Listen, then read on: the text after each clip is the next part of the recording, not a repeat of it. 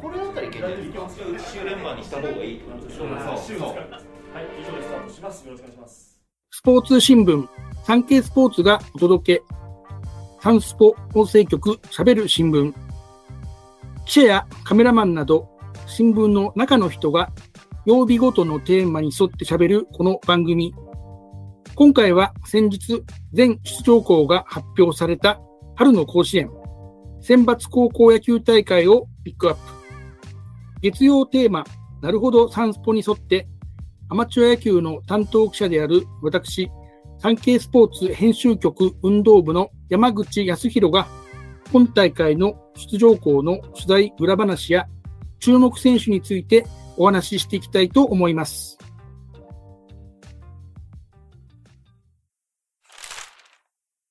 えーさて、えー来月3月18日から3月31日までの期間、春の甲子園第95回記念選抜高校野球大会が開催されます。開催に先立ち、すでにニュースなどでご存知の方もいらっしゃると思いますが、1月27日の選考委員会で全出場校の発表がありました。今大会は95回目の記念大会ということで、例年より4校多い36校が選抜されました。また今大会はこの出場校数の増加以外に、えー選抜といえばの選出された高校の校長先生のもとに選考委員会から電話がかかってきて、それを受けて生徒たちが喜ぶというおなじみの光景がなくなったというのも、高校野球ファンからしたら意外と大きなニュースだったかもしれません。もともと数年前からインターネットの生中継で選考の様子はリアルタイムで確認することができたのですが、そんなわけで第95回大会、えー私も担当記者として出場校を取材してきました。えーまず、担当記者目線での注目選手ですが、えー神奈川の慶応高校、清原勝次選手が挙げられます。お父さんは大阪の PL 学園からプロ野球の西武、巨人、オリックスでプレーした清原和弘さん。え勝次選手は歴代5位の NPB525 本塁打を放った、え大打者の次男です。身長174センチ、体重80キロ、右投げ右打ちの三塁手で、打順は主に7番を打っています。えお父さんは PL 学園時代、1年生の時の1983年夏から85年夏まで5期連続甲子園に出場して、甲子園歴代1位の13本塁打を放っています。桑田真澄投手との KK コンビで優勝2回、準優勝2回、えーベスト4が1回、えー向かうところ敵なしの強豪校の4番打者でした。その清原2世がお父さんに続いて甲子園の土を踏みます。えー大打者の息子ということで、えーレギュラーになった昨年の秋季神奈川大会からずっとメディアに注目され続けています。えーその勝地選手、お父さんについて、プロ野球選手というよりお父さんというイメージが強いです。ただ、プロ野球選手としてもすごい人なので、どっちも尊敬するところが多いですと話しており、帽子のつばには、えー父から、えー気持ちの気、あと、己を信じて、リラックス、センター返しと、直筆で書いてもらって、大きな励みにしています。高校通算本塁打ですが、えーお父さんの64本に対して、えー勝地選手は8本です。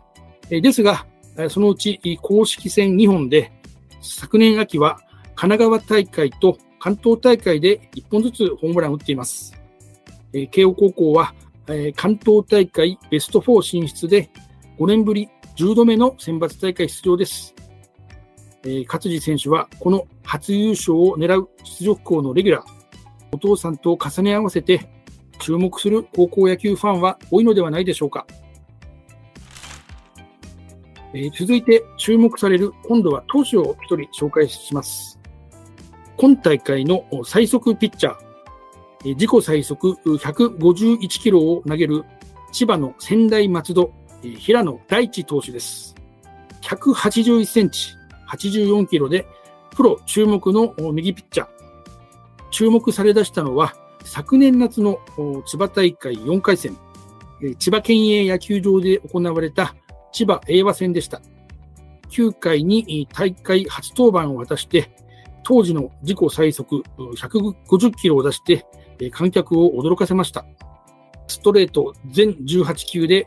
えー、だいたい145後半のボールを常に投げるというスピードピッチャー。え2年生ながらプロのスカウトもえ視察に訪れていました。その仙台松戸、夏は準決勝で敗れましたが、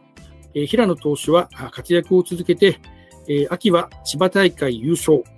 関東大会準優勝で、え2年ぶり2度目の選抜大会出場です。えこれまで、え春の甲子園の最速ですが、阪神から今季、米大リーグのオークランドアスレチックスに移籍した藤浪晋太郎投手が、大阪桐蔭時代に出した153キロ、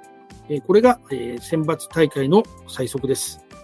平野投手が今大会でその153キロを超えて大会最速を出すか、ここにも大きな注目が集まります。次に優勝候補校ですが、えーまあ、直近の成績から2校を挙げると、プロ注目左腕の前田優吾投手を擁して大会2連覇を目指す大阪桐蔭。昨年夏の甲子園で東北勢初の優勝を果たし、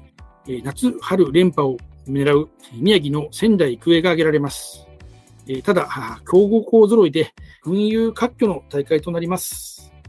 3月10日の抽選会は、4年ぶりに出場校の首相が大阪に集まって、対面方式で実施されることになります。また、2018年から始まったタイブレイク、走者を置いた時点で、攻撃をスタートさせるというルールですが、今大会からこれまでの、延長13回開始から延長10回開始となります。3イニング前倒しとなります。9回が終了した時点で同点の場合、延長10回より無視1、2塁から始めます。選手、特に投手の負担をさらに軽くしようという目的です。21世紀枠ですが、今年は栃木県の石橋高校、えー富山県の氷見高校、徳島県の城東高校の3校が選ばれています。どれだけの活躍をするのか、非常に楽しみです。えーあとお一つ、強打者を名前を挙げると、えー広島の広陵高校、えーここにですね、和製ボンズ、和製ボンズというのは、えー米大リーグでえー活躍した往年の強打者、えー左打者のバリー・ボンズにあやかって、和製ボンズと付けられている選手が、えー広陵高校の真鍋啓太一流手です。高校通算49本塁打の大砲左打者です。えこのバッターも甲子園でどういう活躍をするのか非常に楽しみです。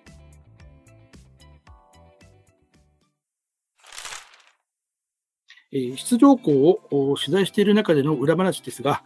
え21世紀枠で、え初選出、甲子園を初出場を果たす栃木県立石橋高校の女子マネージャーのおにぎり作りがあります。え選手はあ肉体を増強させるため、練習終了後におにぎりを一つ食べます。マネージャーは、練習終了の約2時間前から校内にある寮の食堂で選手32人ぶりのおにぎり作りを開始します。20合を炊ける特大の電子ジャーにお米16合を入れて、お米を研いだ後、味付けで、醤油を入れて、スイッチオンと。直後にゆで卵16個分を作ります。え約8分茹でて半熟の状態にしてガスの火を消して、え皮を剥いて卵を入れたボウルに醤油を入れて味付けします。炊いたご飯をしゃもじでほぐして32人分敷いたラップの上にご飯、え半熟卵2分の1ご飯を重ねますと。えご飯は1人半合と。これをマネージャー1人が丁寧に握り続けます。えーそのおにぎりを作るマネージャーですが、野球部のマネージャーに誘われて、えーマネージャーになりましたが、おにぎり作りがあるとは知りませんでしたと、笑いながら話していました。あの、おにぎり作りがちょっと上手くなったかなとぽつりとつぶやきますが、えー、私はその取材を見てて、食べなくてももう美味しさがひしひしと伝わってまいりました。まあ、今回、選抜出場する学校の中には、えそういう影の存在のが活躍して支えられています。そういう裏話もあります。えそういう部分を見て、野球の甲子園の試合を見ると、よりえ楽しめるのではないでしょうか。選抜高校野球3月18日に開幕しますが、3月には WBC もあって、え野球ファンには嬉しい、忙しい月となりますが、えー、ぜひ、この高校球児の活躍も見届けてほしいと思います。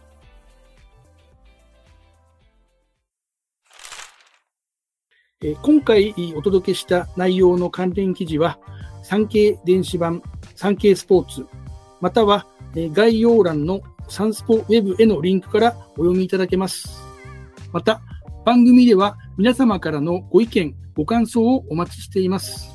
SNS に投稿する際は、番組名、ハッシュタグ、しゃべる新聞。しゃべるはひらがな、新聞は漢字。月曜のテーマ名、ハッシュタグ、すべてカタカナで、なるほどサンスポをつけてください。SNS 以外からは、概要欄の専用フォームからも送信可能です。毎週月水金の週3回、午後5時頃より配信中。サンスポ音声局、喋る新聞。次回は水曜テーマ、聞きときサンスポに沿って、先週に続き J リーグ開幕直前スペシャルをお届けします。第2弾では、横浜 F マリノスと鹿島アントラーズをピックアップ。サンスポ編集局運動部のサッカー担当、山下幸四郎記者が2チームの今季を宮崎キャンプでの様子も交えながら記者目線で占っていきます。それではまた次回お会いしましょう。今回はアマチュア野球担当の山口康弘がお届けしました。